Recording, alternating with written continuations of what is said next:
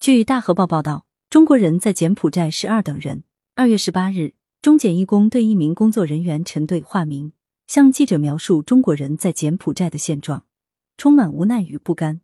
他每天都会收到求助，冒着生命危险解救那些深陷困境的中国同胞。这些中国公民大多数是被以高薪的名义被骗到柬埔寨金边西哈努克港（简称西港）、菩萨省等地的园区，从事网络诈骗（以下简称网诈）。活动被限制人身自由，完不成业绩就会被辱骂、殴打或被转卖，甚至被抽血、卖器官、榨干最后的价值。对于他们，回家的渴望像遗言，不知道什么时候可以实现。二十年前，陈队离开湖北老家到柬埔寨谋生，在当地结婚生子，多年摸爬滚打，积累了一些社会资源和地位。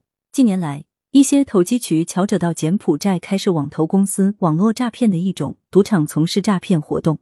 陈队厌恶这些人破坏了风气，搞坏了中国人的名声，深知这些网投公司的黑心手段，痛心同胞在园区受到不公待遇。中国同胞在当地就是二等公民，泰国人、越南人都比中国人牛。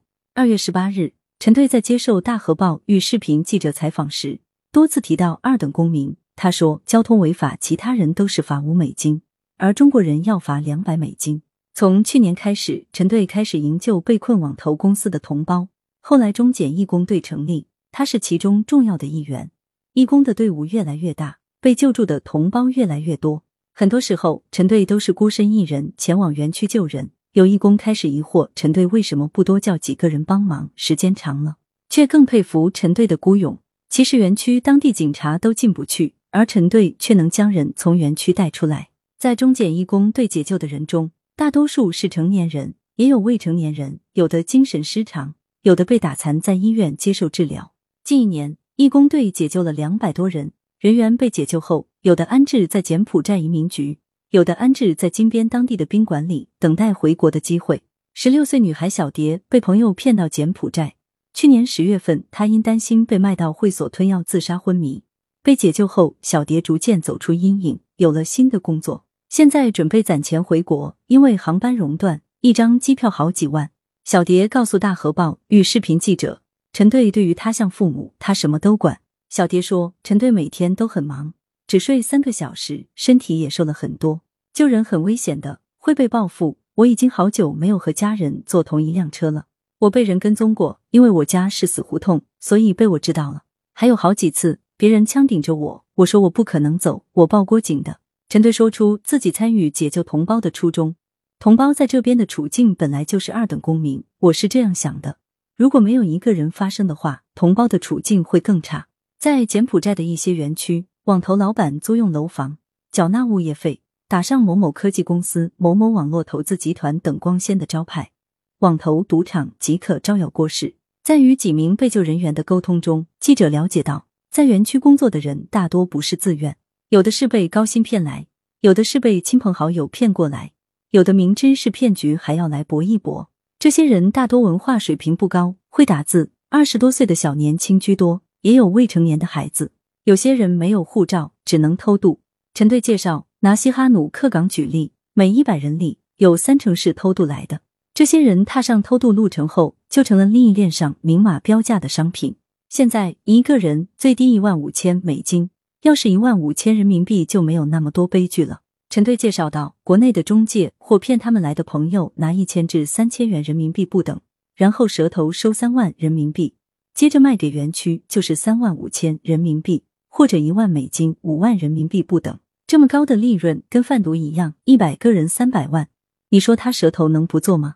小蝶在采访中提到，她先是被闺蜜的朋友带到广西，住在宾馆里，晚上出发。奔波了一个晚上，一个白天，有船、摩托车、汽车等交通工具。在坐船的时候，一个男的威胁他们：“出生就弄死你们。”当时他很害怕，但是已经不知道怎么办了。先是几个人几个人上小船，之后是大船，大船就已经有打手看管了。经过公海后，就到西港、西哈努克港等地了。陈队介绍西港的情况：这些人最终会分散到各个园区，每天工作十三个小时以上，没有自由，当牛做马。就像十八世纪的黑奴一样被卖来卖去。二零二一年三月，小蝶跟闺蜜、闺蜜的姐姐被闺蜜爸爸的男性朋友骗到了柬埔寨。被带到了菩萨省恒河。菩萨省是柬埔寨和泰国交接的偏僻地区。开始时，每天练习打字，要打得很快。小蝶开始在菩萨恒河做了两个月，才知道干的是网诈。做了半年之后，之前的老板不做了，他们又被卖到了西港。小蝶告诉记者，在到西港之前，骗他们来柬埔寨的男子拿了卖他们的钱去了其他园区。我问过他为什么这样做，你不是说工资六千吗？他就说会马上带我们回去，之后他就走了，好像去了别地园区。走了之后还借了几次钱，他说会带我们出去，我就借了他几百。住宿舍吃外卖，每天工作十几个小时，一天都不得休息。每天中午十二点起床就去上班，饿了再点外卖，一直干到凌晨四五点下班。想过跑，但是也不敢，被抓回来要挨打，关小黑屋。小蝶说，不干活或者完不成业绩会被打骂，工作出神也会被戳一下子。在一次开会时，两个男子就被打得满地打滚，打兽还会让被打的人喊出来，现场惨叫连连。这一幕让小蝶更听话。小蝶说，她做的是客服的部分，接粉接客人后转给组长，组长就会告诉对方，他们有跟客人同一个城市的小姐姐，充钱后，小姐姐就会去找该客人。客人充了会员后，组长就会给他三个任务，第一个和第二个任务就会返钱给他，第三个充的更大就不会返钱给他。我最多一次业绩是一百万，我和组长分，扣钱之后我拿到了一百美金。小蝶没有什么业绩，偶尔会有人给他发一百美金吃饭之类的。在园区的生活费用基本靠家里接济，除了吃饭几乎不买别的东西。在公司一次聚会中，管理人员再次提到了业绩，他说要把我们卖到会所去，让我们自己去会所赚钱。我当时受不了了，就吃了安眠药。当天晚上，小蝶昏迷后被送到了医院，看管小蝶和小蝶朋友的人离开。小蝶拿出手机，让朋友向陈队求救。陈队当天就将他和朋友接走了。此时，小蝶来柬埔寨半年多，刚过了十六岁的生日。在菩萨省恒河时，小蝶有一位叫小龙的同事。期间，小龙找机会跑了出去，认识了陈队。小龙后面联系上了小蝶，说可以救他们出去。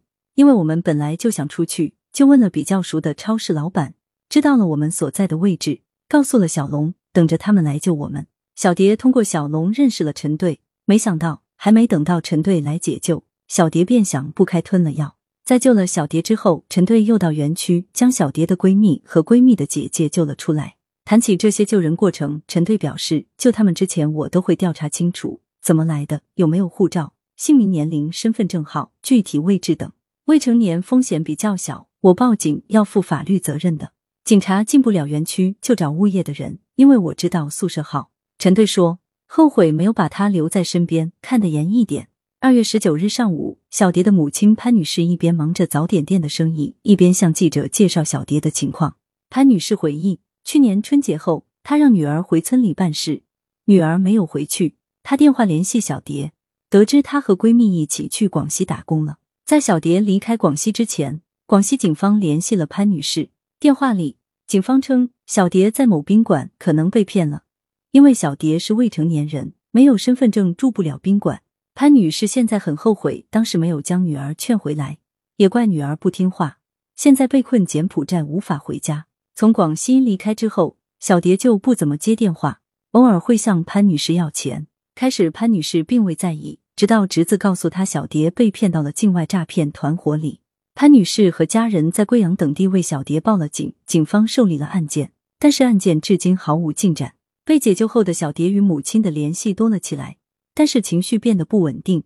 有时候跟潘女士打电话说要自杀、要跳楼，你去跳吧，跳了我也不去给你收尸，我一点办法也没有。潘女士解释说，这些话并不是她的本心，孩子在外面管不了，只能说狠话让他知道要靠自己。希望他能早点回来，他在外面我也不放心。潘女士表示自己收入不高，小蝶回程的机票要好几万。她不知道什么时候才能给女儿筹到机票钱。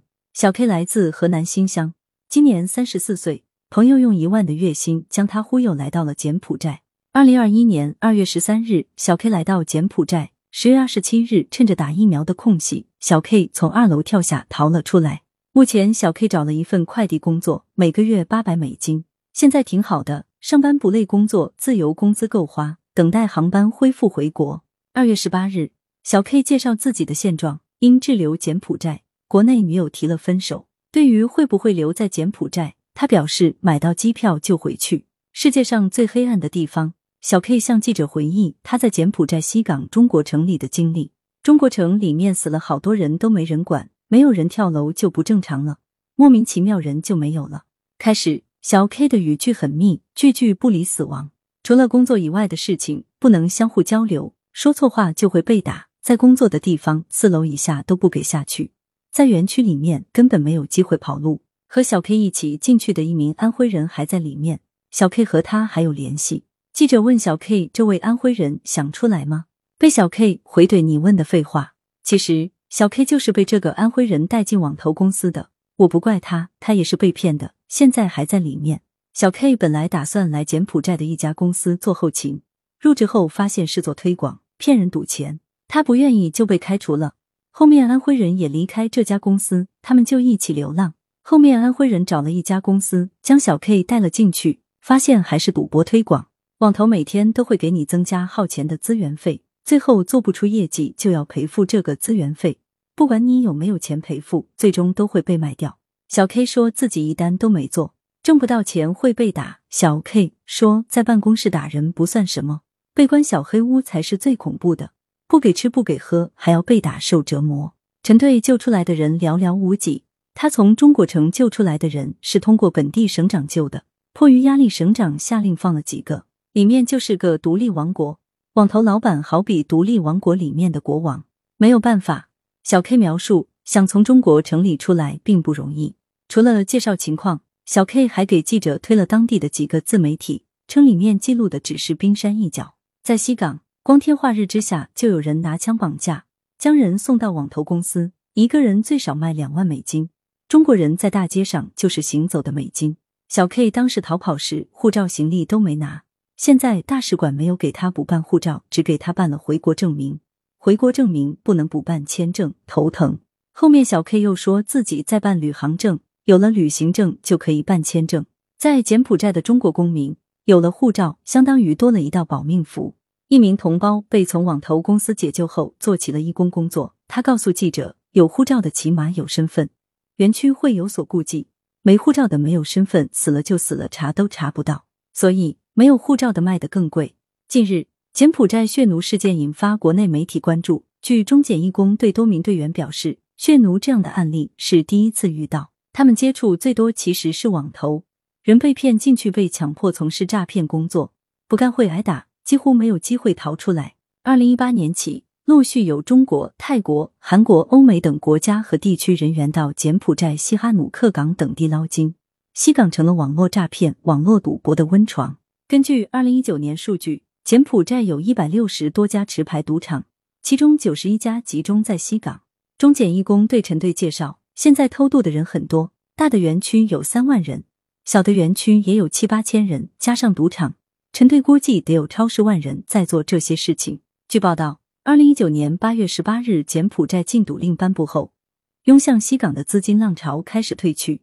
接着，由于疫情，航班熔断，人员急缺，开始往园区送一个人一两万人民币，现在一个人高达两万美金。高额的人头费激起人们的贪欲，犯罪团伙光天化日之下就敢抢人，这也让中国人在当地有了一个称呼“行走的美金”。西哈努克港，简称西港，是柬埔寨最大的海港，首都金边外，柬埔寨第二大城市，是全柬唯一一个经济特区，其地位类似于中国的深圳。西港建于一九五零年以后，为鼓励投资，一九九八年立为免税港，这里是网投公司的天堂，是被困劳工的地狱。二月十九日，陈队忙碌着为四名国内同胞处理火化的事情，抽空向记者提供了一些数据。目前，金中检义工队救助的同胞滞留在柬埔寨的大概有一百五十名左右，其中未成年人四十名左右，最小的是二零零七年出生的。陈队向记者透露，四名死者中有两人以前是网投公司的老板，不知道怎么就死了。这二人以前祸害了中国同胞，他本来不想给他们处理后事。但人已经去世，又受人所托，才出面处理火化的事情。我刚从柬埔寨移民局那边回来，他们给了五十五个回国的名额，里面也有未成年人。除此之外，陈队向记者传递他刚得到的好消息：进去了就出不来，我们根本救不过来。最后，陈队希望同胞在柬埔寨的遭遇能被更多的国内人民看到，起到一定的警示作用。柬埔寨很乱，不要相信一些高薪的诱惑到柬埔寨这里来。二月十六日，中国驻柬埔寨大使馆发布消息回应备受关注的血奴一事。消息称，在中国驻柬大使馆馆推动下，柬西哈努克省警方已正式就此立案。